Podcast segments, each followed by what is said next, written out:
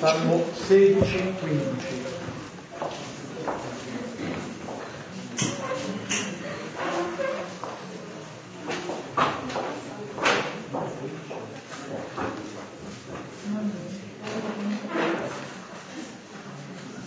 Lo preghiamo lentamente a cuore altero. Nel nome del Padre, del Figlio e dello Spirito Santo. Proteggimi, o oh Dio, in te mi rifugio. Ho detto a Dio, sei tu il mio Signore. Senza di te non ho alcun bene. Per i santi che sono sulla terra, uomini nobili, e tutto il mio amore. Si affrettino altri a costruire idoli. Io non spanderò le loro libazioni di sangue, ne pronunzierò con le mie labbra il loro nome. Il Signore è mia parte di eredità il mio calice, nelle tue mani è la mia vita. Per me la sorte è caduta su luoghi deliziosi e magnifica le mie eredità. Benedico il Signore che mi ha dato consiglio, anche notte mi Io pongo sempre innanzi a me il Signore, sta alla mia destra, non posso vacillare. Di questo fiorisce il mio cuore, esulta la mia anima, anche il mio corpo posto perché non abbandonerai la mia vita nel sepolcro, né lascerai che il tuo santo veda la corruzione. Mi indicherai il sentiero della vita, gioia piena nella tua presenza, dolcezza senza fine alla tua destra. Gloria al Padre, al Figlio e allo Spirito Santo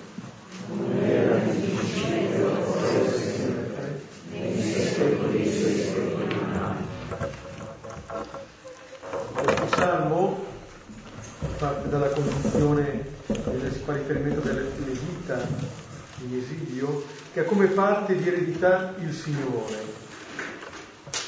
È un salmo che pone in stretta connessione la fede del Signore con la vita. Il credere significa per questa persona appunto così semplicemente vivere, una, una vita che diventa fonte di benedizione verso il Signore, una vita che è un cammino, l'ultimo versetto dice mi indicherai il sentiero della vita ciò in cui si cammina, e termina parlando di vita, di gioia piena, di dolcezza senza fine. E parla di queste cose il salmista avendo parlato in precedenza anche di quello che sembra opporsi a questo cammino, perché dice non abbandonerai la mia vita nel sepolcro, né lascerai che il tuo santo veda la corruzione, colui che tu ami veda la corruzione. Ora, questo vuol dire che questo sentiero della vita, questa gioia piena, questa dolcezza senza fine, sono realtà che continuano, vuol dire che il sentiero della vita comprende in sé anche il passaggio in quello che è il sepolcro, che in quello che è la corruzione. E significa che il salmista, pregando questo salmo, ci invita a pregare un Signore ancora più forte degli ostacoli che noi possiamo incontrare, forse pure appunto quello della morte. E con questo salmo ci introduciamo al brano di questa sera che è Marco 5, 35, 43. E mentre cercate il testo, do una spiegazione ovvia per chi forse qui la prima volta, siamo al capitolo quinto, che viene dopo il capitolo quarto, è prima del sesto. Ed è importante saperlo perché sta lì. E quel che dice lì lo si capisce dal quarto e dal sesto molto meglio anche. Il capitolo quarto parla della barca, simbolo della Chiesa, del mare, dell'acqua, della parola, per andare a fondo, per uscire. Vi richiama qualcosa la parola, l'acqua, l'andare a fondo e l'uscire? Mm? Battesimo. E il capitolo quinto parla, c'è un esorcismo, esorcismo battesimale, e poi della fede, abbiamo visto. E siamo nell'episodio delle due donne, quella che da 12 anni perde vita.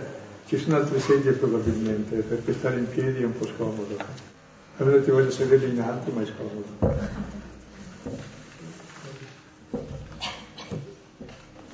Ci sono sedie o panchine di là. O anche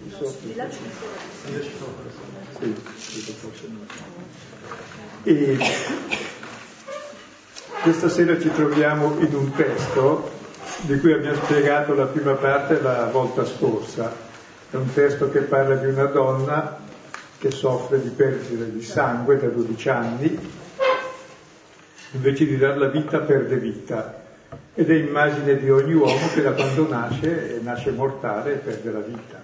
E l'unico problema che tutti abbiamo è il fatto della morte. E ogni scienza, ogni tecnica, ogni filosofia, ogni teologia, ogni religione cerca di capire o rimediare a questo fatto che siamo mortali. Tutta la cultura è un tentativo di macchina di mortalità, perché l'uomo è l'unico animale cosciente del suo limite. Se è incosciente di questo non è uomo, come molti lo sono, pensando di essere immortali. Ecco, e è un tema grosso questo. E nella donna che abbiamo visto la volta scorsa si vede il dinamismo della fede, che consiste nel constatare il male, nel non rassegnarsi al male, nel tentarle tutte per uscire dal male, anzi peggiora. Ha speso tutti i suoi averi, l'uomo investe tutto per vivere in fondo e non abbandona la speranza anche se ha perso tutto. Ha udito parlare di Gesù e dice se lo tocco, la fede è questo toccare, entrare in contatto col Signore della vita. La fede in fondo non è altro che sapere che al mio limite non c'è la fine di tutto, dove finisco io comincia l'altro, grazie a Dio. Quindi nasce la comunione e la vita è comunione, l'amore è comunione. E la nostra paura della morte che ci domina, in fondo, e ci tiene schiavi per tutta la vita, è perché abbiamo chiuso tutta la nostra vita dentro di noi, spiego. Se io sono il principio e fine di tutto, quando finisco io è finito tutto, no? Se invece io vengo da Dio e torno a Dio, beh, tutto è un principio. Non c'ero e ci sono, è molto bello, sono frutto di un amore. Poi la mia fine non è la fine, è il ritorno a questo amore. Per cui il pungiglione della morte, eh, dice Paolo, è il peccato, eh, il pungiglione è lo scorpione che ce l'ha alla fine, perché la fine ci punge? Perché pensiamo che la morte sia la fine di tutto, e invece quando arrivi alla, alla fine di un, di un cammino non è la fine, è il fine. È il fine della nostra vita, è per nascere che si è nati. Perché se fossimo nati per morire è inutile farci, fareste un figlio per ucciderlo voi. E Dio è peggiore di noi. Lo fa perché lo destina alla vita, ma la vita, grazie a Dio, non è quella biologica di 90 anni, che cerchiamo di tirare avanti all'infinito e poi troviamo mummie ambulanti e gente che vive fin da piccolo dentro come una mummia, nella paura della morte e nell'affanno di vita, non sapendo da dove viene, dove va, e quindi vive da disperato. Preferirebbe non essere nato. No, la vita è sapere dove si va, è avere una meta, è un cammino. Altrimenti non vale la pena di vivere. Gli altri problemi filosofici sono tutti secondari, ma se la vita ha un senso è il primo problema. E il problema è che il nostro limite o diventa un toccare, allora è comunione con l'altro, allora nasce un altro tipo di vita, cioè la relazione. E la relazione è ciò che siamo, non è la vita biologica la vita sono le relazioni che abbiamo e più ne abbiamo, più identità abbiamo. È una vita completa è quella che appunto raggiunge il suo apice, come i primi nove mesi quando è completa, e poi nasce completo, e si cresce poi anche dopo. Quindi abbiamo visto il dinamismo della fede nella donna e oggi vediamo il potere della fede nella fanciulla che è morta, cioè la fede che si misura con la morte, quindi è un grosso tema che tutti abbiamo. Come brano, adesso leggiamo tutto il brano, che è la parte che abbiamo visto martedì scorso, e poi riprenderemo versetto per versetto la parte nuova. Leggiamo Marco 5, 21, 43. E avendo di nuovo Gesù attraversato in barca dall'altra parte, si riunì molta folla su di lui e stava lungo il mare.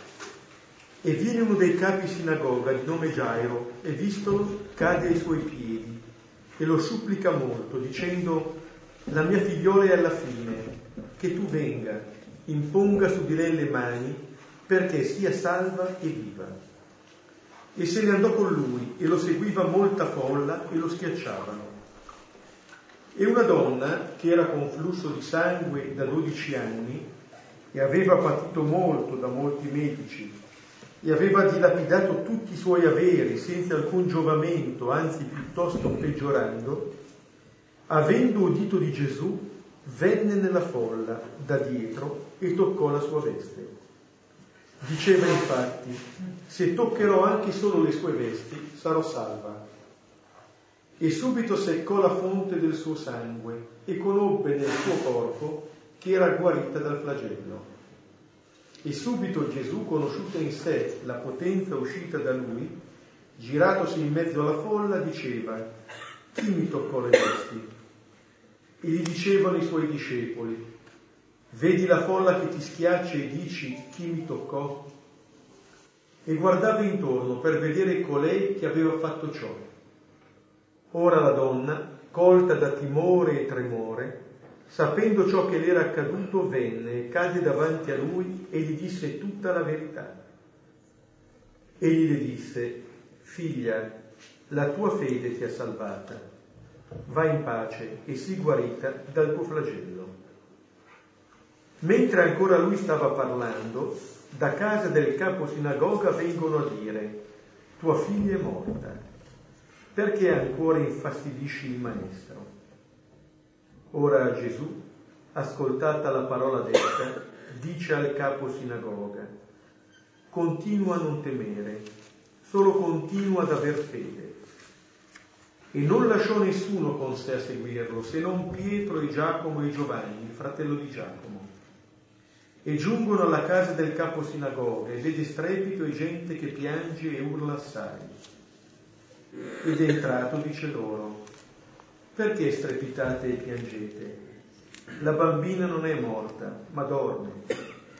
E lo deridevano.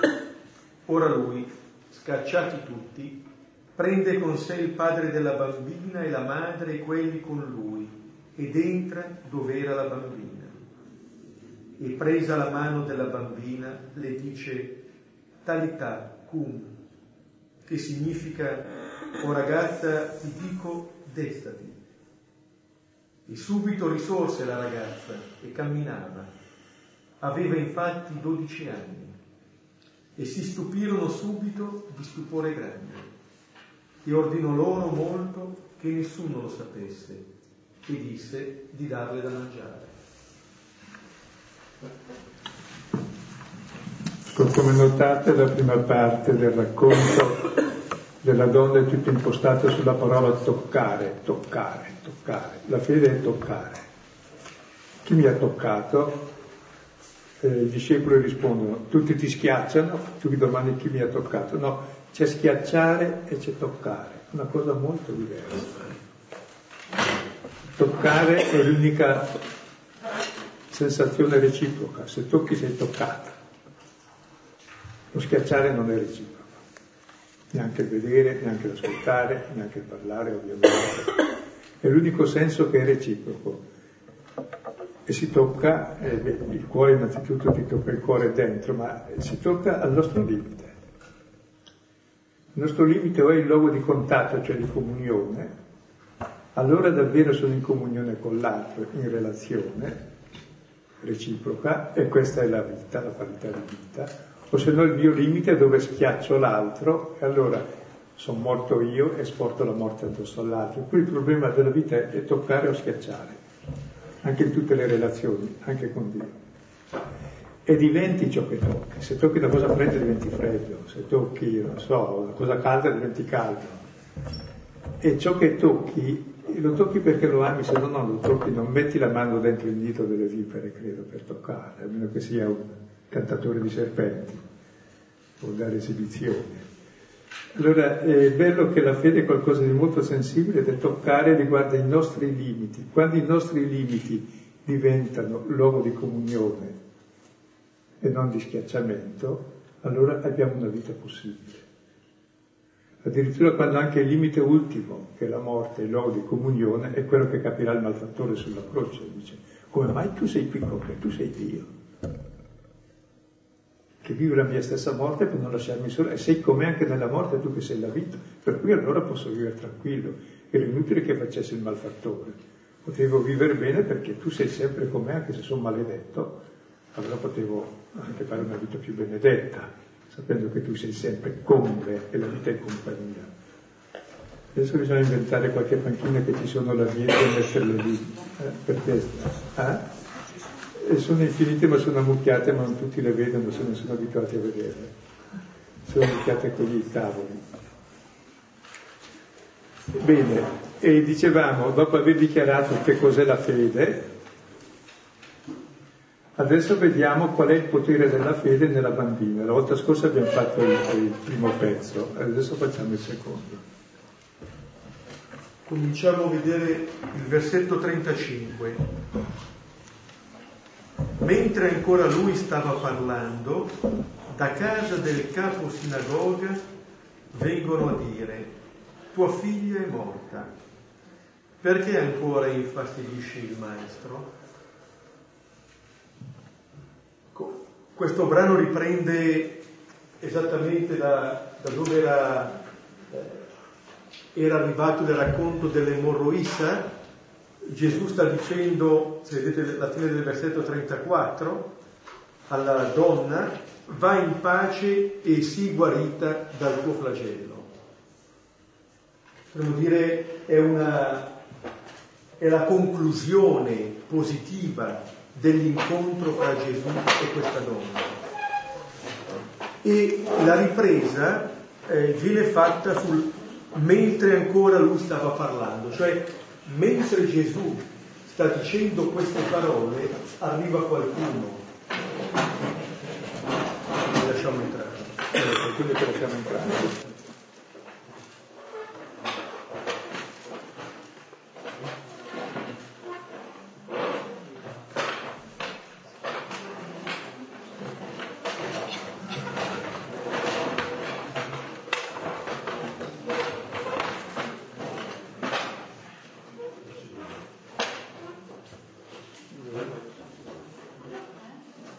C'è anche il loggiò di sopra. Eh.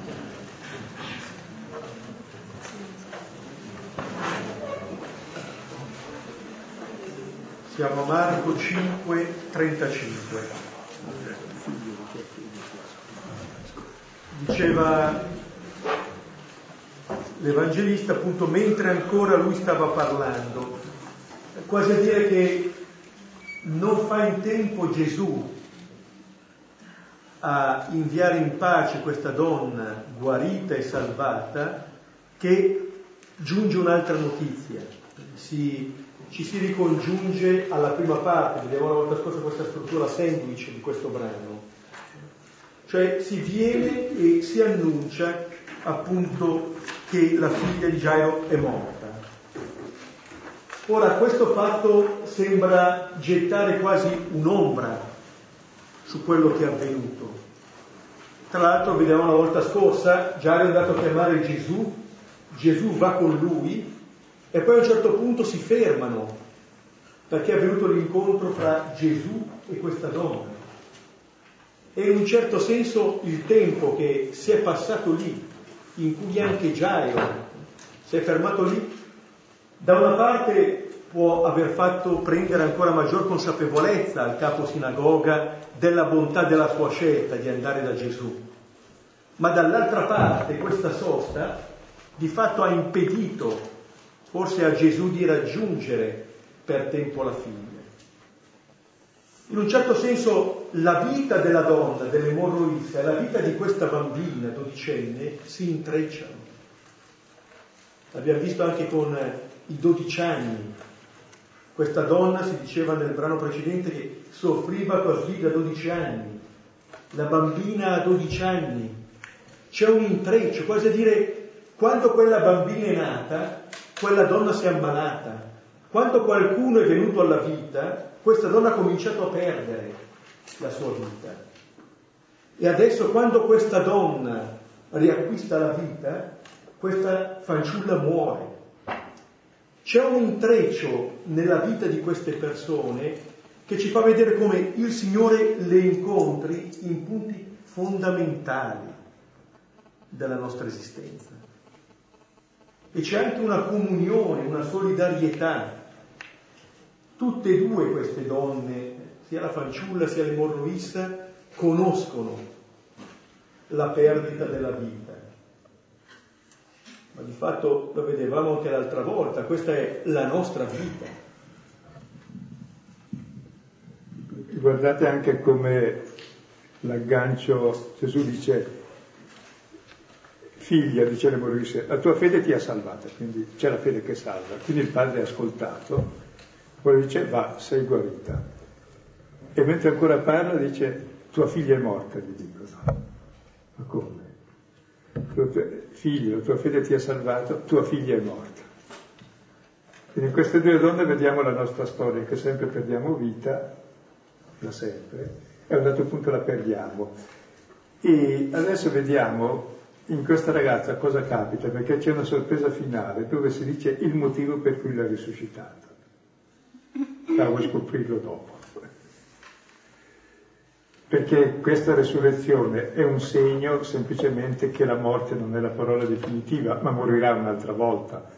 Quindi poteva anche risuscitarla perché avendo 12 anni c'è davanti una promessa di vita e in credito con la vita è giusto anche risuscitarlo. Per esempio risuscitare Lazzaro che probabilmente aveva già la sua età, era meglio lasciarlo morto perché morì due volte, scherzo da amico proprio. Dico, basta una. No. E vedremo il motivo per cui l'ha risuscitata e che significato ha questa resurrezione. Nel, in quello che dicono, appunto, venendo dalla casa del capo della sinagoga, c'è da un lato l'affermazione, tua figlia è morta, il dato di fatto, e poi pongono una domanda, perché ancora infastidisci il maestro? È finita. Loro dicono questo, probabilmente è una domanda che riguarda sia Gesù sia il capo sinagoga. Come dire, è inutile che tu insisti con questa persona e dall'altra parte questa persona non può nulla. Questa è la, questa domanda. Cioè che poi è la domanda che tutti ci facciamo, finché c'è vita c'è speranza, ma poi quando si è morti basta. E allora scusa, se solo finché c'è vita c'è speranza vuol dire che siamo disperati perché sappiamo che tutti arriviamo lì. E spero che là ci siano altre cose per sedersi perché stare in piedi è un po'... C'è, c'è la scala che regge. Prego.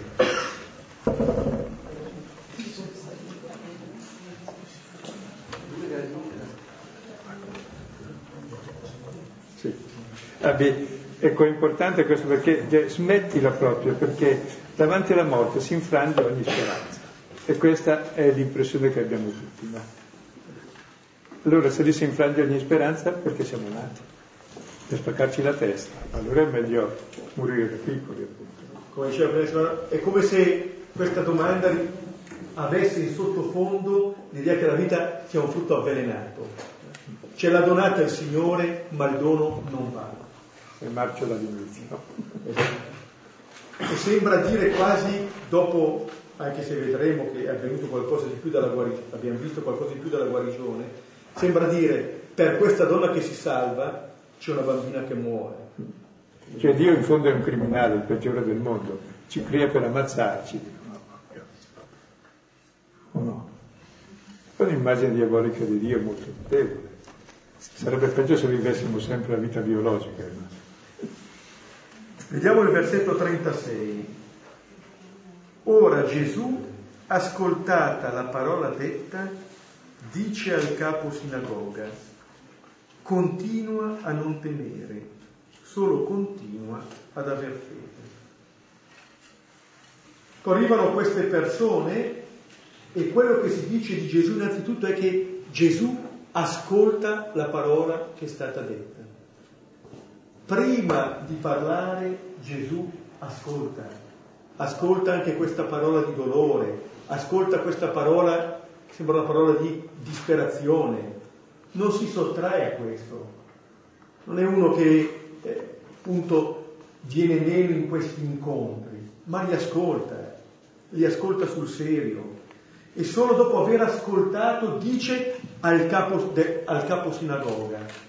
È interessante che Gesù si rivolge al padre della bambina, cioè non risponde direttamente a queste persone.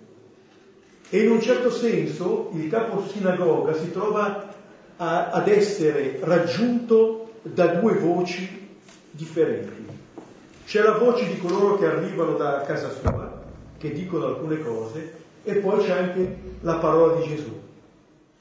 Come dire, di quale parola io mi fido? Perché di fatto potremmo dire queste persone sembrano rappresentare la realtà. È così. E tra l'altro sono quelli di casa sua che dicono così basta, c'è più nulla da fare, no? Quella casa siamo noi, diciamo, davanti alla morte non c'è nulla da fare. E questa risposta, continua a non temere, c'è un imperativo presente, continua a non aver paura. La paura è il contrario della fiducia, no? sono in proporzione inversa e sempre vengono nominate insieme e sempre quando il Signore parla dice non aver paura, non aver paura. Esce 365 volte nella Bibbia, quasi sempre quando parla Dio, col suo angelo. Perché dirà così Dio secondo voi? Qual è stata la prima risposta dell'uomo a Dio? Adamo dove sei? Mi sono nascosto perché avevo paura. Cioè l'uomo ha paura di Dio, come se fosse un criminale, fugge da Dio, ma se Dio la vita doveva finire. Abbi fiducia, fede, perché la fiducia è l'atto fondamentale della vita. Viviamo di fede, in tutto, nel cibo, nell'aria, nelle relazioni.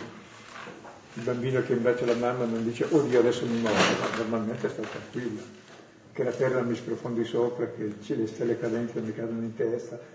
Cioè, viviamo di fiducia. E abbiamo fiducia anche nella scienza, nei medici, anche nei preti. Andrebbe ben riposta, ma una fiducia affidabile, ma la fiducia è fondamentale. Il contrario è vivere sempre nell'ansia, questo mi aggredisce, questa è mia coltella, dentro magari c'è uno che mi spara, quello lì mi ha avvelenato, magari c'è dentro anche nel microfono qualcosa sa, di micidiale che poi scatta, esplode. Cioè, viviamo di fiducia, si tratta di accordarla bene. Quando poi uno vuole avere fiducia, eh, cattiveria, quando le, i momenti sono critici, uno vuole avere fiducia, sapete cosa fa? Organizza una cosa tremenda, supponete, il black block, in modo che ti protegge da quelli. Così parli di quelli dei quali vuol proteggerti e non parli invece dell'altro fatto che era più importante. Questo siamo specialisti, perché noi dobbiamo avere fiducia in qualcuno. Anche in Inghilterra era capitato che c'era una crisi e allora hanno detto c'è un attentato all'aeroporto, state tranquilli tutti, provvederemo. Sono rimasti due giorni dall'aeroporto bloccati perché erano lì, ma tranquilli perché erano protetti. Poi si è saputo dopo che invece era, l'intenzione era un'altra. Proteggerli di chi diceva che li proteggeva. Questa storia è antica e si ripeterà sempre è come la mafia, ti protegge da se stesso. È come Caino. Se uno mi tocca, eh, che è il primo re, fonda le città, i primi re. Se uno mi tocca sarà ucciso, però se non mi tocca io lo preservo da, chi, da me. Guarda che mi tocca. Cioè, capite, il meccanismo tipico del potere, che è il potere di morte, il potere di schiacciare. Qui il potere di Dio è quello di toccare, che è un'altra cosa e tocchi dove hai fiducia. Appunto le parole di Gesù che eh, rivolge al capo sinagoga sono parole che invitano ad avere fede, come a dire non lascia soli Gesù, non lascia solo Gesù questa persona, con le sue paure, col suo dolore, con la notizia della morte della bambina. Anche lì c'è una parola che eh, ci raggiunge. Questo ci dice che la relazione col Signore, la fede, la parola del Signore, non è che ci evitano le situazioni che ogni persona incontra, ma ci invita ad attraversare quelle situazioni non da soli. In questo caso appunto con Gesù, con la sua parola. Continua a non temere, solo continua ad aver fede. Questo è il punto un po' del, in cui si trova questa persona, Gaio, raggiunto da due, dalla notizia, dalla casa e dalle parole di Gesù. Adesso vediamo i versetti da 37 a 39. E non lasciò nessuno con sé a seguirlo, se non Pietro, Giacomo e Giovanni, il fratello di Giacomo. E giungono alla casa del capo sinagoga e vede strepito e gente che urla assai, che piange e urla assai. Ed entrato dice loro, perché strepitate e piangete? la bambina non è morta, ma dorme. Ecco, qui Gesù chiama qualcuno ad andare, chiama questi tre fra i suoi discepoli, Pietro e Giacomo e Giovanni, appunto il fratello di Giacomo, tre persone che Gesù chiamerà con sé anche in altri momenti decisivi della sua vita, trasfigurazione, nell'orto degli ulivi, momenti in cui di fatto si parla sempre di vita e di morte, perché la fede ha a che fare con questo, non è un accessorio, è qualcosa che impegna radicalmente la nostra vita, riguarda radicalmente la nostra vita. Ecco, prende questi tre e giungono alla casa del capo sinagoga. C'è questa processione, c'è questo, sono queste persone che vanno dove si trova la bambina non solo Gesù ascolta, ma Gesù si reca dove è la bambina con queste persone.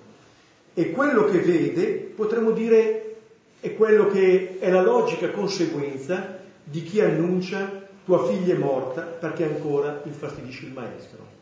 Cioè di chi vive appunto l'esperienza della morte come un'esperienza definitiva, cui non c'è più il dopo, Vede strepito, gente che piange e urla assai.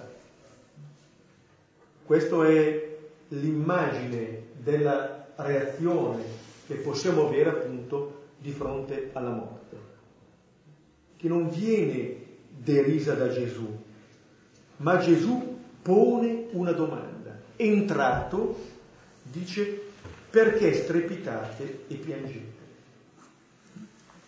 E ancora una volta Gesù pone delle domande che sembrano delle domande un po' ingenue, come prima aveva chiesto chi mi ha toccato, chi mi toccò le vesti, e gli dicevano di guarda la folla che ti schiaccia e fai questa domanda. E adesso chiede perché strepitate e piangete. È bello, no? come tutta la nostra vita ha come impegno principale e fondamentale la vittoria sulla malattia e la morte tutte appunto le scienze, le tecniche. Poi quando avviene cosa si fa? Strepito, urla, pianto, perché, per stordire far rumore e infondere l'espressione dell'impotenza che cerca di coprire la realtà e di ridirezionare la rabbia in modo utile, il pianto, lo strepito, almeno la sfogo. Davanti alla morte cosa possiamo fare se non questo? Siccome però normalmente uno se non è imbecille è cosciente di morire già molto prima, allora vive tutta la vita come l'indemoniato strepitando e urlando e aggredendo sé e agli altri per la paura di morire. Cioè viviamo dominati da quest'incubo. E Gesù domanda, ma perché fate così? La bambina, la bimba, non è morta, ma dorme. Che differenza c'è tra uno che dorme e uno che è morto?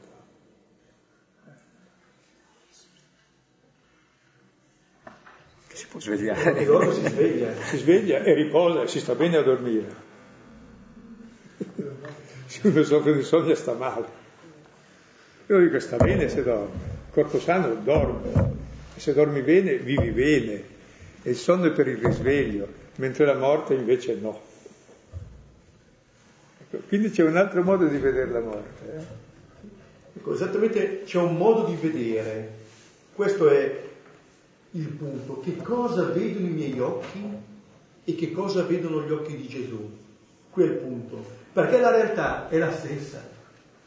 Non è che vedono uno una cosa, uno l'altra, ma Gesù legge quello che è successo alla bambina come il sonno, cioè legge anche quella situazione di morte come qualcosa che non è una situazione irrimediabile.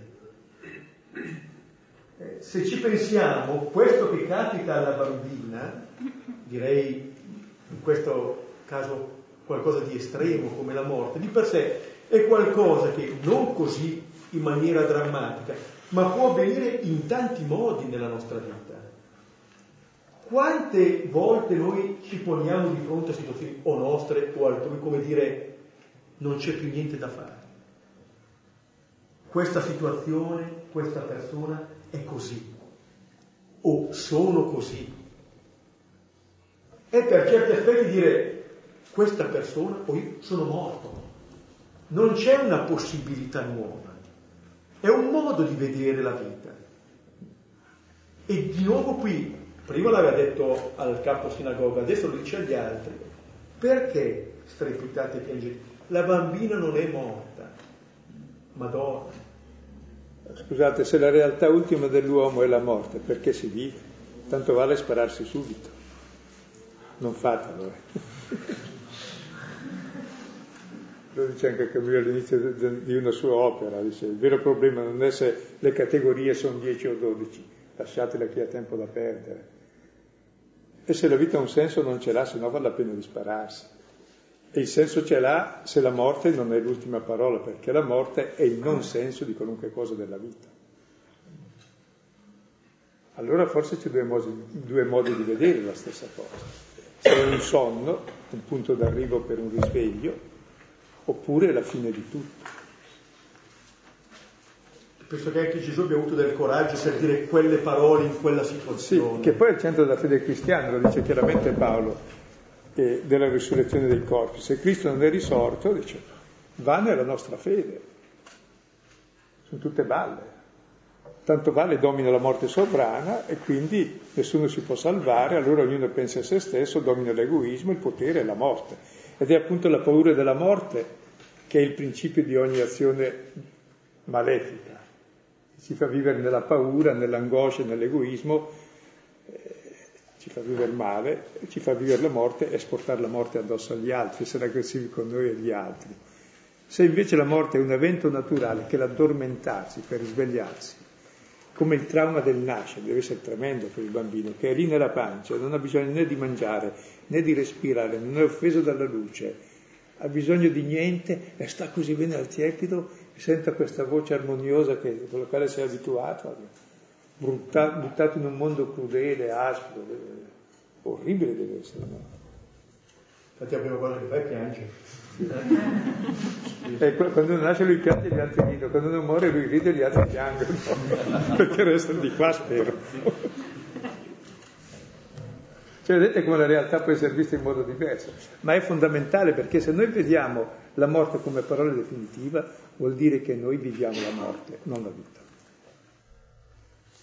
e che è un criminale chi ci ha dato la vita. I genitori, i nonni, i bisnonni e poi risali la colpa, del serpe, eh, la colpa della donna che tu mi hai dato, alla fine è di Dio. E Dio sarebbe il grande criminale, il più grande criminale della storia.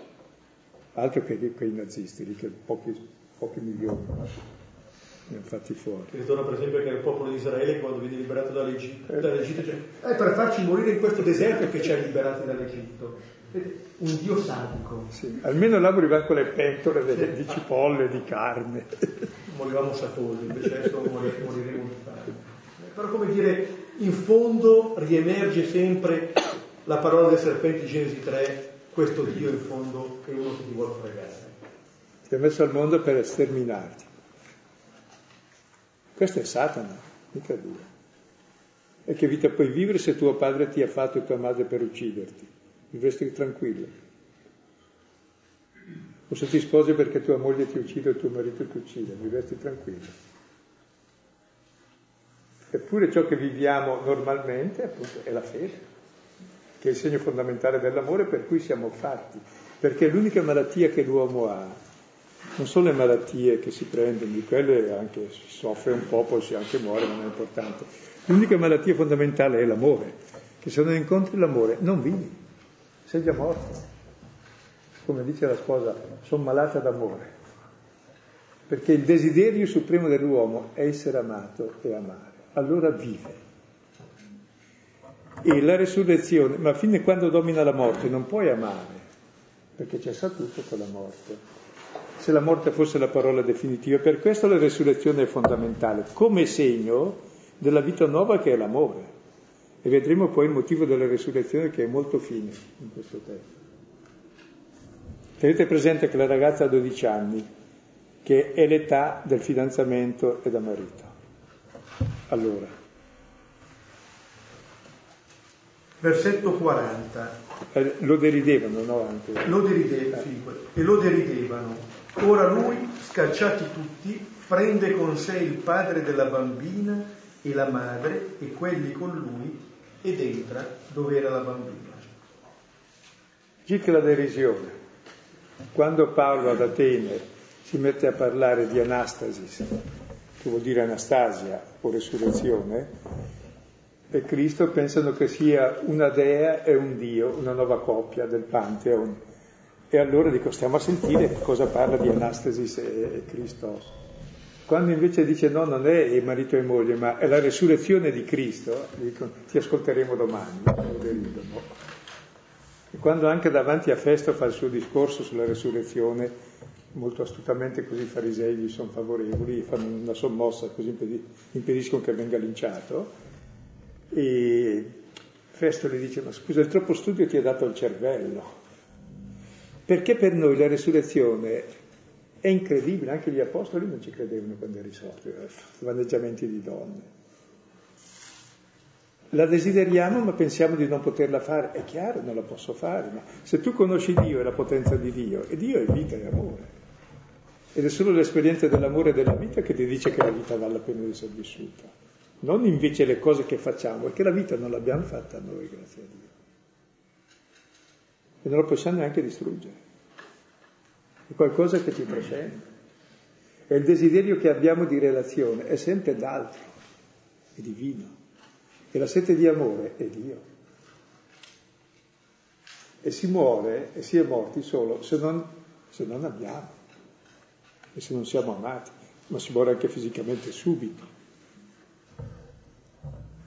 Mi dice questa derisione da parte di queste persone, loro forse potremmo dire lo fanno in maniera più esplicita, di fronte alla parola di Gesù lo deridono.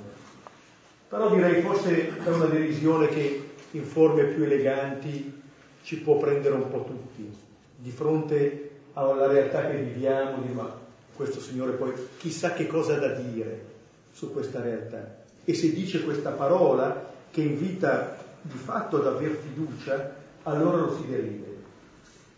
Questo è sempre un po' la, la grande, il grande rischio che riguarda la fede. Da Abramo in poi, dal nostro padre nella fede, che, che, è invitato ad avere fede, allora ah, in Genesi 17 Abramo che ride della promessa di Dio, in Genesi 18 Sara che ride della promessa di Dio, e quando in Genesi 21 nasce Isacco, che significa il Signore sorride. Finalmente c'è, c'è un sorriso che va oltre. Il nostro sorriso spesso è un sorriso quasi disincantato, di sfiducia, e rimane solamente il Signore in quel caso ad aver fiducia in Abramo e Sara. E anche qui con questa parola invita prima Gairo, adesso queste persone ad avere fiducia, ad alimentare questa fiducia, a dire guarda, forse il mondo non sei tu, la tua visione del mondo forse non è la parola definitiva su questo mondo. Io penso come si accennava prima che se io assolutizzo la mia vita biologica, come dire, ne faccio un Dio, ne faccio un assoluto, ma faccio un assoluto di qualcosa che assoluto non è. Solo che mi scatena un modo di agire. Questa fiducia mi apre prospettive ben diverse. E Gesù scaccia tutti e prende con sé alcuni. Fermo sullo scaccia, la stessa parola che si usa per i demoni.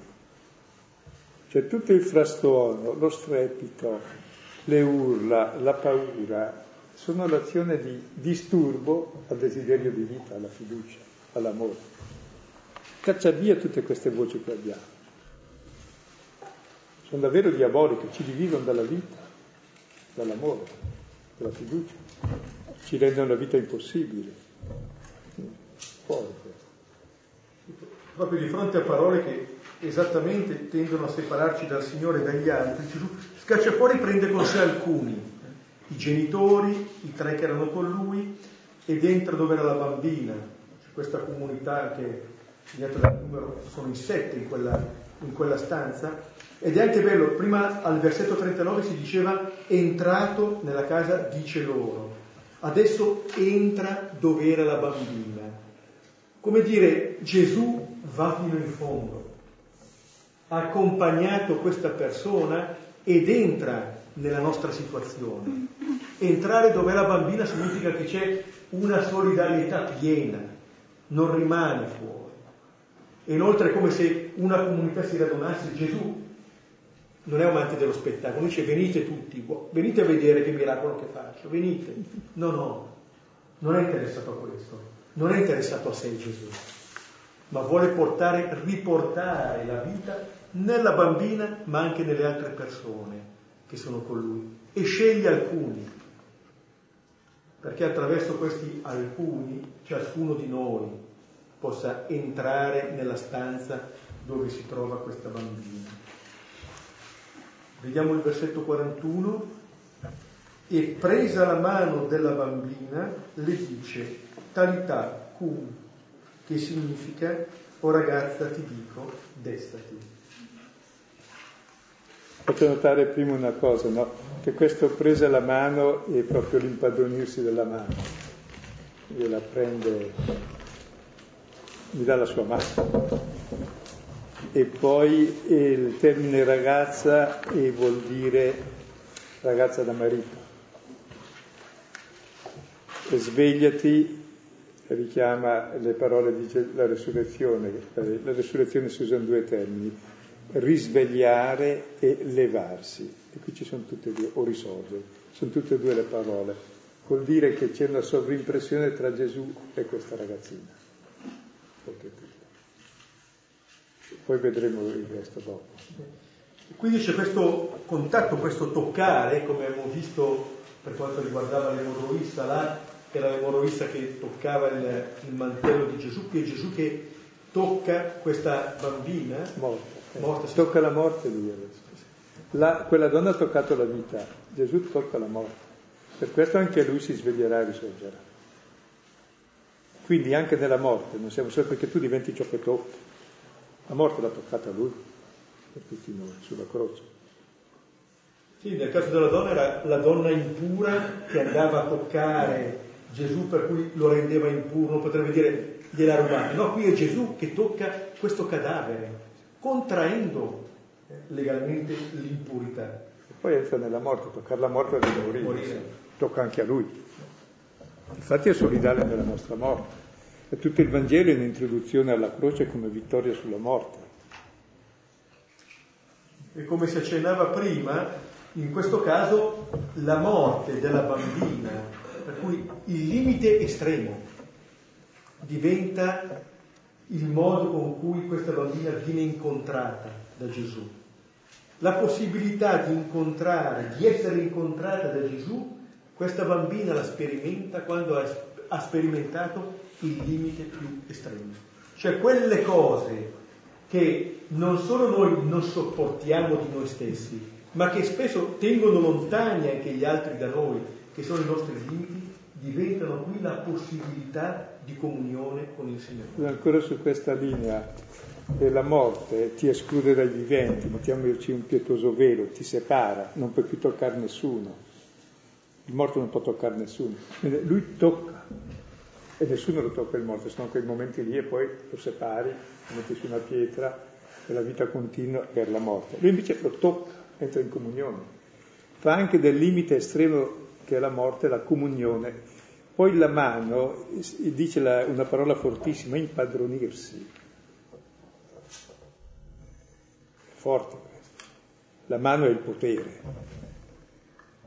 Si impadronisce della morte, diventa sua quella è il gesto massimo d'amore, prego. No, no, mi viene in mente della, quando si, qualcuno muore, allora l'espressione che noi usiamo è ti siamo vicini ai, ai, parenti. ai parenti.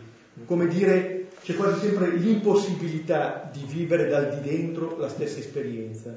Questo prendere la mano dice fino a che punto arriva. Sì fino alla identificazione. Difatti quando lui ha guarito la mano, due capitoli prima di quello lì nella sinagoga, hanno deciso di ucciderlo. E la mano è il potere, la possibilità. E la possibilità estrema dell'amore è quella di dare la vita. E così di vincere la morte. Ma sotto c'è ancora qualcosa di più. La chiama ragazza. Beh, avanti, poi dopo vediamo. Punto e a sorpresa finale il testo. ragazza ci dico, destati, questo è l'ordine che Gesù dà, qua è appunto come lo sposo alla sposa del cantico, alzati amica mia, mia bella, e vieni. Ed è interessante che Gesù mette insieme il gesto e la parola. Con la parola praticamente sta dicendo quello che è avvenuto già con, con il gesto di Gesù. Versetto 42-43. E subito risorse la ragazza e camminava. Perché? Aveva infatti 12 anni. Quello infatti vuol dire perché. Il motivo del miracolo è perché aveva 12 anni. Una ragazza che arrivava a 12 anni e non incontrava l'amore era morta, perché era l'età del fidanzamento e poi del, del matrimonio. Ora, questa ragazza è immagine di ciascuno di noi, siamo tutti malati di amore, di relazione. Se siamo amati viviamo, se no è una vita squallida che non vale la pena di vivere. Ecco, il motivo del miracolo è perché ha 12 anni, all'età del marito, allora incontra lo sposo. Ma proprio lei che è morta, perché lo sposo ha un amore più forte della morte, sarà il senso della croce. E allora questa ragazza rappresenta tutta l'umanità intera che è chiamata ad amare con tutto il cuore, con tutta l'anima, con tutta la vita, con tutte le forze, colui che ci ama con tutto il cuore, con tutta l'anima, con tutte le vite e con tutte le forze. Colui che ha amore più forte della morte. Allora possiamo vivere, se anche la nostra morte è il contatto con la vita, allora possiamo vivere nell'amore tutta la vita. Ed è questa la resurrezione. Già ora. Appunto sembra che per, per questo parlano il contrario di morire non è vivere, è amare cioè, ti, ti fa risorgere sì. l'amore. Infatti quando Giovanni dice noi sappiamo che siamo passati dalla morte alla vita perché amiamo i fratelli, poi aggiunge chi non ama rimane nella morte. Cioè la possibilità vera di vita è questa. A questa Gesù chiama. Altrimenti potremmo dire perché. Allora c'è una possibilità per questa ragazza che appunto si mette a camminare, viene rimessa sui suoi piedi, le viene data vita in pienezza. Ah, perché la vita poi è un cammino senza fine. Sembra che la morte e il rigore cadaverico finisce tutto ogni movimento, da lì comincia il cammino. Vero. Il sentiero della vita di cui parlava il salmista. Che va oltre la valle oscura. Sì. Il tuo bastone, la croce, il tuo vincastro mi danno sicurezza. E eh, di fronte a, questo, a questa realtà si stupirono subito di stupore grande. Eh, in greco questo stupire, eh, Marco ha pochissimi vocaboli, un migliaio, ne usa sei o sette per indicare la meraviglia. E qui usa la parola eh, ecstasy, essere fuori, cioè qualcosa che proprio ti fa andare fuori dalla gioia, cioè ti sposta, ti fa uscire dal tuo guscio questa cosa. Infatti l'amore ti fa uscire. È la gran sorpresa. Eh, l'ultimo versetto. Chi si, chi si stupirebbe? Sì, tutti, anche noi. Il racconto è per noi. Ordinò loro molto che nessuno lo sapesse e disse di darle da mangiare. Ecco, qui torna questo ordine, questo segreto messianico cosiddetto. La casa di Gairo non diventa un santuario, non, eh, non si organizza niente, anzi Gesù ordina di non dire niente a nessuno. Come dire, si tratta di evitare di identificare Gesù con i segni che compie, anzi, lì ci sarebbe un grande rischio, perché l'identità di Gesù sfugge a questo. L'emorroissa prima ha fatto vedere in che cosa consiste la salvezza, quando si è messa di fronte a Gesù, è entrata in relazione piena con lui. Quello che è avvenuto con la bambina ci dice in che cosa consiste questa salvezza. Ma fin quando appunto non vedremo senza possibilità di equivoco l'amore del Signore sulla croce, allora avremo sempre la tentazione di proiettare le nostre attese messianiche su questo Gesù. E poi termina con l'ordine di mangiare. Cosa vuol dire mangiare? Ma hai visto il, mondo, il, il, morto che mangia? No. Gli davano il cibo per il viaggio nelle pirate, ma ce li ancora dopo qualche migliaio d'anni. Ecco, mangiare vuol dire vivere. E adesso comincerà per due capitoli, si parla di mangiare, mangiare, mangiare. Ma mangiare che cosa? Che qualità di vita? Ecco, si parlerà del nuovo modo di mangiare, del nuovo modo di vivere, che non è quello del banchetto di Erode, che verrà subito dopo, ma quello del banchetto di Gesù nel deserto, dove prende il pane, alza gli occhi al cielo, benedice, spezza e dà. Che cos'è? È il suo corpo dato per noi. Cioè di vivere l'amore che è la vita immortale, già in questa vita, e viviamo già in questa vita lo stile della vita che ha vinto la morte. E questo è il senso del battesimo, che una volta che sei risorto a vita nuova, che è morto l'uomo vecchio nella paura, nella sfiducia, nelle urla, nello strepito, nel pianto, nella chiusura in se stesso, nell'egoismo, svegliati, hai incontrato l'amore, ormai sei amato, vivi la vita nuova e la vita nuova avrà il suo cibo, il suo cammino, che vedremo dalla volta prossima. Allora è chiaro che il fatto compiuto, che è reale il miracolo della risurrezione, è semplicemente un segno che vuole indicare, guarda che la morte fisica non è la parola ultima, se no sarebbe un criminale se Dio ha fatto il mondo così, oltretutto. Materia infinita e l'uomo è l'unico punto di coscienza che si sa finito, eh no. E per fortuna siamo finiti, se no non esisteremmo, esisterebbe solo Dio. E Dio invece si diverte a vivere con noi e come noi. E questo prodigio, che poi morirà una seconda volta questa, indica qualcos'altro che non muore mai più. Ragazza, svegliati, perché hai incontrato lo sposo, hai incontrato l'amore, sei amato, puoi vivere ormai una vita nell'amore, camminare e mangiare in questa vita che è la vita nuova di chi è battezzato. Ci fermiamo qui, possiamo riprendere questi versetti e poi condividere.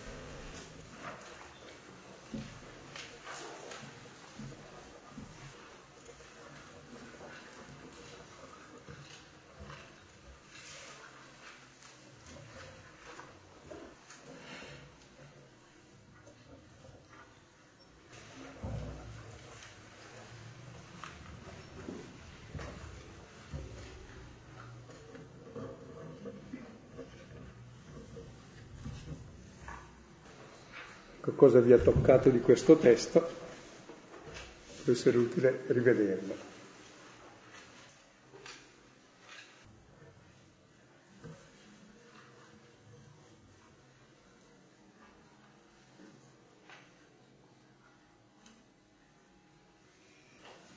Non sento né urla né strepiti né pianti, dice ecstasy.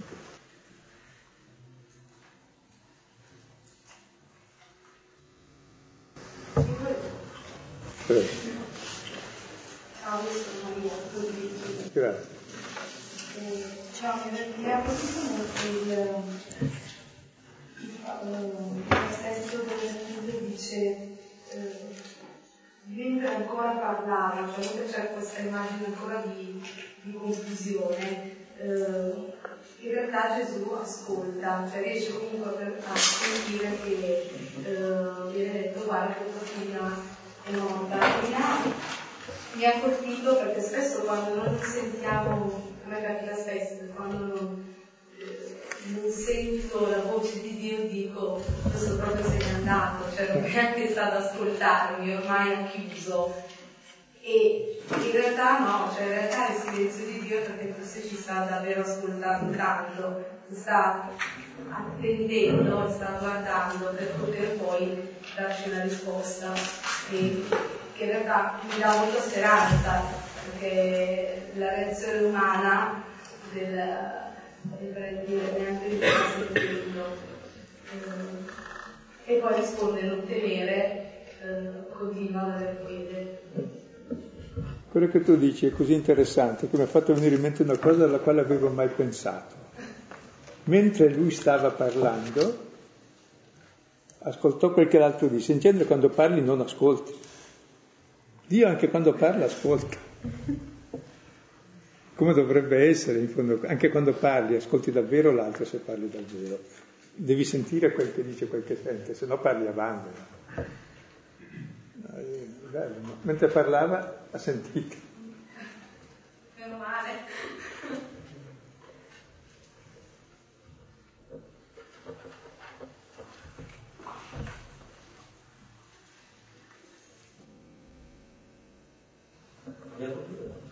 Prego, non è come la televisione che si parlano sopra. Prego. Mi in questo brano la calma estrema di Gesù rispetto a tutto quello che succede attorno. Cioè siamo quasi un, un film in cui si vuole proprio forzare il contrasto tra eh, quella che deve toccare assolutamente perché sono 12 anni che aspetta, quell'altro che c'è la figlia che sta morendo, le persone che vanno a dirgli guarda che ormai è tardi, no? E tutta questa fretta estrema, mentre Gesù fa le cose con calma, cioè non corre a casa, ma dice va tranquillo, ci penso io, non, e si ferma a consolarlo, a calmarlo. No? E questo c'è tantissimo, guarda, so, mi in mente quella del cieco, del cieco che urla per strada, tutti che urlano al cieco, e Gesù che con calma gli chiede che cosa vuoi. E se ci pensiamo la scena surreale, no? cosa vuoi che vuoi, poi il cieco non è chiaro che vuole la vista. Ma invece Gesù è calmo, non, cioè, non è che ha tempo da perdere, però ha tempo di chiedere alle persone cosa vogliono, cosa vogliono di ascoltarle e di calmarle.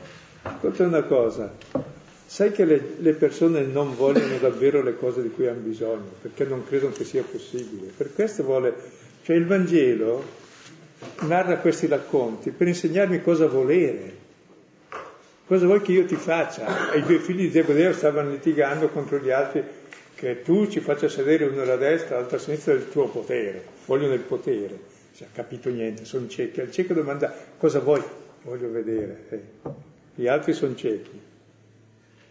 Fa risorgere questa qui per farci capire cosa, cosa volere. Voglio questa vita. Ci descrive questa donna per dire cosa, vol- cosa devo volere, toccarla, mica schiacciarla.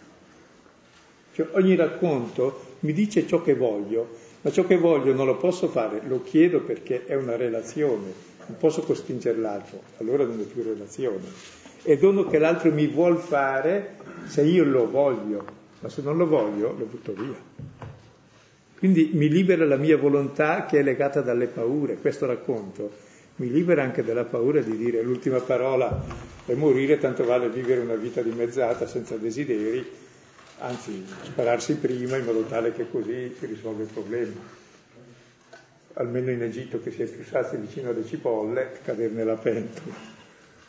E invece ti, ti, ti dice proprio cosa volere, ed è questa calma che ti fa vedere cosa volere. L'altra è confusione e voci di stordimento che ti impediscono di sapere ciò che vuoi dalla vita.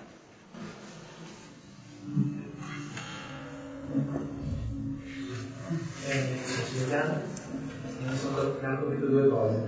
La prima è che quando Gesù entra in questa casa posso prendere con sé solo Pietro Giacomo, come quando si entra nella sofferenza, porta proprio il minimo indispensabile, no?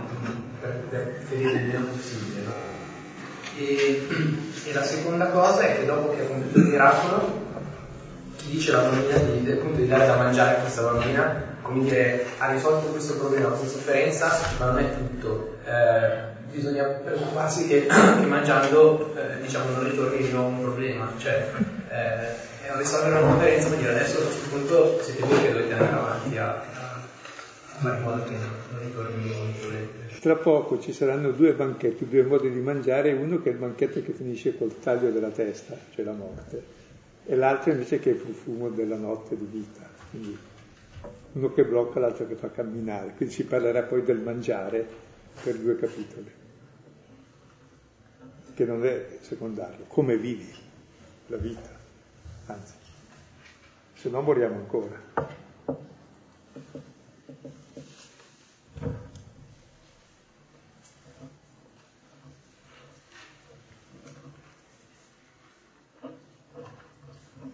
Dice da, dall'alto? Dal pulpito.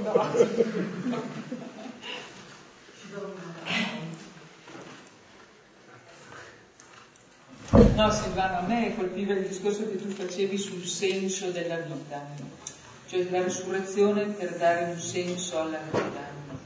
A me questa roba qui, devo dirti, mm, come dire, mi convince fino a un certo punto, ti spiego. Mi sembra che la vita prenda senso anche semplicemente attraverso questa parola. Perché, sai perché te lo dico? Perché, non so, io non vedo mia madre per dirti, no? Mi sembra sempre che sia di tutta tesa a fare offerte per comprarsi un posto in prima fila in paradiso. E io credo che nel frattempo si sia dimenticata di vivere, però. Ah, beh. Ecco. Allora, molto spesso mi sembra che siano tutti tesi all'aldilà senza pensare a come vivere veramente, secondo la parola di Dio, nell'aldilà, no? Anche quella ragazzina lì che ha 12 anni, che cammina e mangia. Da, da marito, no? che quindi si apre alla vita e all'amore, a tutte queste cose qui. Anche lì mi sembra che acquisti un senso quella, mm. eh, quel risveglio lì, no? proprio per questa vita, in ogni caso. E in ogni caso non so, a me potrebbe anche bastare. Beh, a me no. Perché se vado a fare una gita e so che mi taglia la testa dove arrivo non vado volentieri, chissà perché, e non mangio neanche volentieri. Se invece so che è bello, mangio e no, voglio camminare. Io la trovo bella la vita. Sì. Beh, la trovi bella, sì.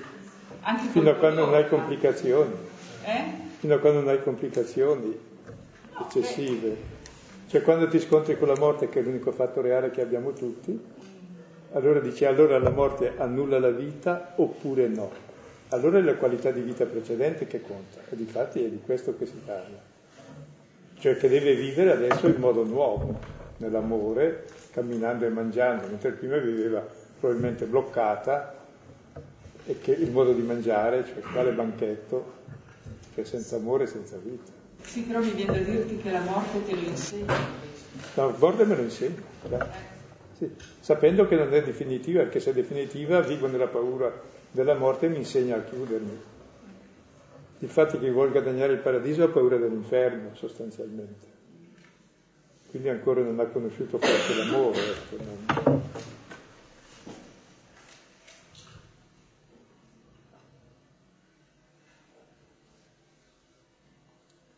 paradiso va rubato come il ladrone, non è, non è conquistato.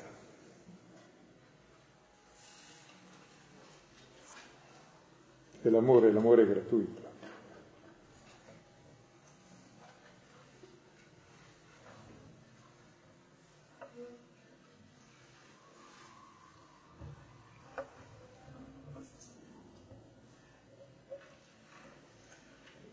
Qualche altro che c'ha qualche luce da comunicare? A me ha colpito molto nello sguardo di Gesù vede un'altra cosa. Cioè, guardando la stessa realtà vede.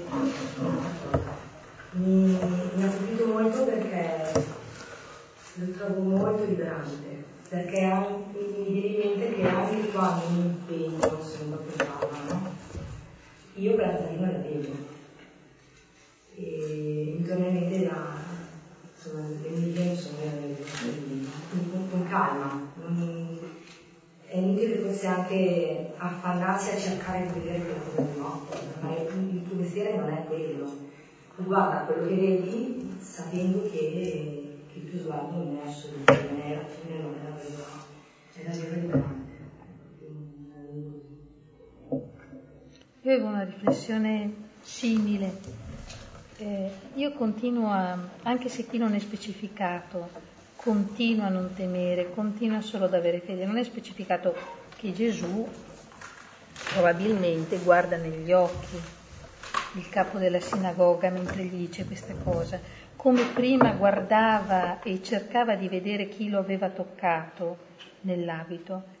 Io questo sguardo e questa parola con, che me lo immagino, me lo vedo nei, nei, miei occhi, continua a non temere, cioè io non dico continua a non temere, no, continua a non temere, è qualcosa di talmente diretto, paterno, e, e, che è proprio, ecco, liberante, liberante anche dalla religiosità. Cioè è proprio Gesù che mi dice no guarda, lascia perdere. Continua a non temere, continua ad avere fede, perché la strada della non paura, la strada della fede, non la strada di quelli che ti dicono non disturbare il maestro. E, e questa cosa in questo momento mi interroga anche come mia appartenenza alla Chiesa. Cioè, sto cercando di capire, ma in questo momento proprio è come se sentissi su di me fisso questo sguardo. Che strada mi sta indicando? Continua a non temere. Cioè, tra l'altro, in queste due parole, non temere e abbi fiducia e chiusa la nostra vita. Noi agiamo o per paura o per fiducia, realizziamo o le paure che abbiamo o la fiducia che abbiamo. Quindi scegliamo noi. Se piegarci alle paure, le realizziamo. Hai paura di cadere, ti butti. Hai fiducia, ce la fai. Sì, a me ha colpito proprio anche a me questo eh, individuo-individuo eh, non permise che nessuno li accompagnasse. Eh, e poi sono tutti dei singoli, eh, sono i genitori ma come, come qualcosa di... E mi ha fatto venire in mente, ricordare un episodio di tanti anni fa, eh, una Pasqua a Tesè, in cui dopo la, la celebrazione c'era l'incontro con Fra Roger, che era un saluto, no? Avvicinandosi a lui, gli si diceva il proprio nome e lui il nome della persona che abbracciava lo ripeteva con uno sguardo che eh, illuminava ed era un individuo individuo, non ci sono le masse, non ci sono i, i, i, messaggi a, a, a, a, una massa, non, non in senso negativo solo la massa, ma a, tanti. C'è solo, c'è questo discorso uno a uno che se uno riesce a, ogni tanto a pensarci, può cambiare la vita, credo. È che è difficile, cioè è difficile, è difficile pensarci, è difficile averlo davanti, questo, questo, questo, questo aspetto.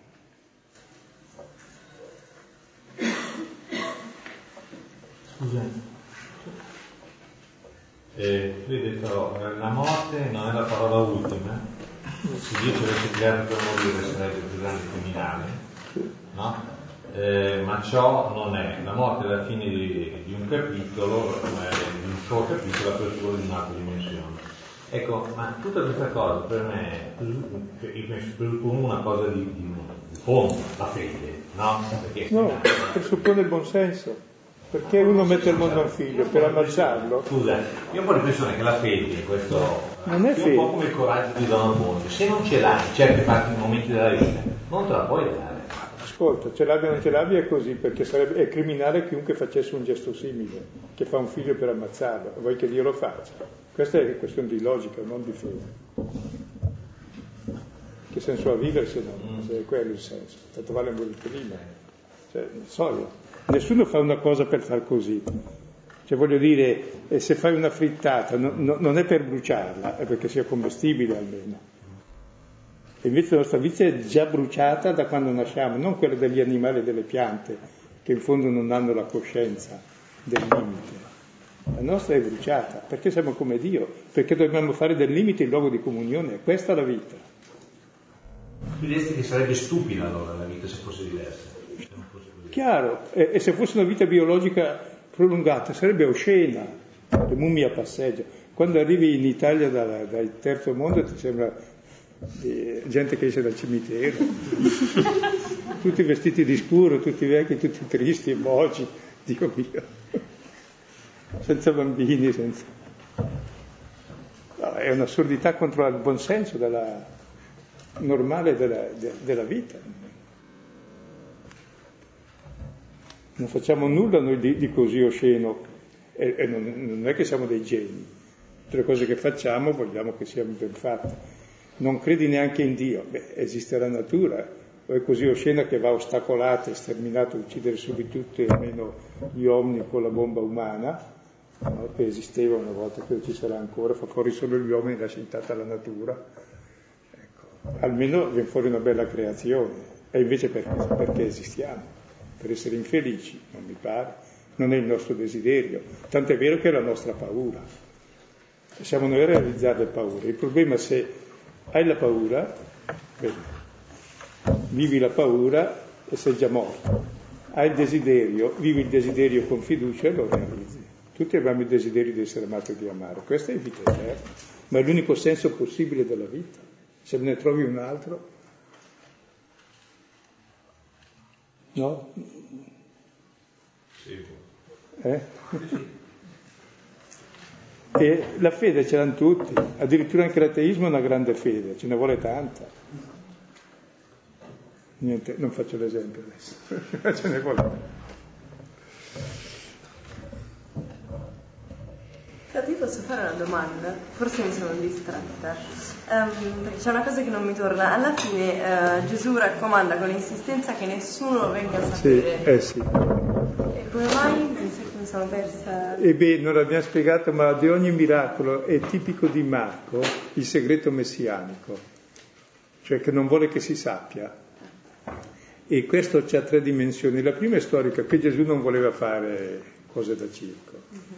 Ma ormai siccome quella cosa lì è già passata, perché l'autore la mette sempre? La dice perché ascolta non dirlo a nessuno, non hai capito. Quando sperimenti tu che sei risorto, allora puoi annunciarlo che cos'è. Quindi è anche un accorgimento letterario molto fine. Se no era inutile perché si descrive di quel che c'era, quel che è utile per il lettore. Cioè non è uno sprovveduto come un giornalista che scrive, anche quello scrive perché vuole degli effetti. Anche l'autore qui vuole degli effetti che tu capisca che sta parlando di te. E quando l'hai sperimentato lo potrai dire, perché in genere coloro ai quali si proibisce di dirlo lo dicono, quelli che l'hanno sperimentato, sono gli altri che devono dire niente. Cioè noi ascoltatori, quando l'hai sperimentato poi annuncerai perché l'hai sperimentato. Perché se un annuncio non risponde a una realtà sperimentata è una menzogna. Poi c'è altre dimensioni ancora. Quelle che si capisce tutto dalla fine, come ogni discorso, cioè dalla croce allora capisci come lui ha salvato dalla morte con la sua morte, dando la vita. È lì che dice alla fine di dire e invece tacciono per la prima volta. E le donne, il miracolo più grande del Vangelo, termina con le donne che hanno l'ordine di annunciare agli apostoli e tacciono. A quanto pare hanno parlato. A quanto pare hanno parlato molto, ma con la vita. Ma è vero che hanno loro l'ordine di parlare. Eh?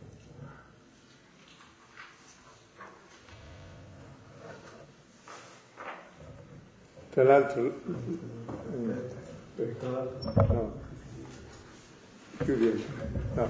Eh, a proposito di chiudere, il Vangelo di Marco chiude con una parola che viene fuori anche qui, poiché aveva 12 anni, col poiché, o col perché.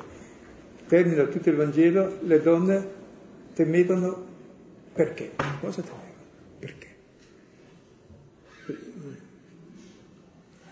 Non finisce lì, non si può finire il libro così. Allora devono entrare in tutte le loro paure, tornare all'inizio del Vangelo e vedere il perché di tutto. Allora fanno l'esperienza della risurrezione, lo incontri in Galilea, nella tua vita quotidiana. Cioè il Vangelo non finisce lì, proprio il perché in te che leggi. Ma in italiano non si capisce, si dice avevano infatti paura, no? Invece termina, avevano paura perché. Bene, concludiamo con il Padre nostro e ci ricordiamo, useremo la formula non abbandonarci nella tentazione. Padre nostro, che sei in cieli, sia santificato il tuo nome, venga il tuo regno, sia fatta la tua volontà, come in cielo così in terra. Dacci oggi il nostro pane quotidiano e rimetti a noi i nostri debiti, come noi rimettiamo ai nostri debitori, e non ci abbandonare nella tentazione, ma liberaci dal male. Nel nome del Padre, del Figlio e dello Spirito Santo. Buonanotte, una mano per le sedie, la scala può rimanere.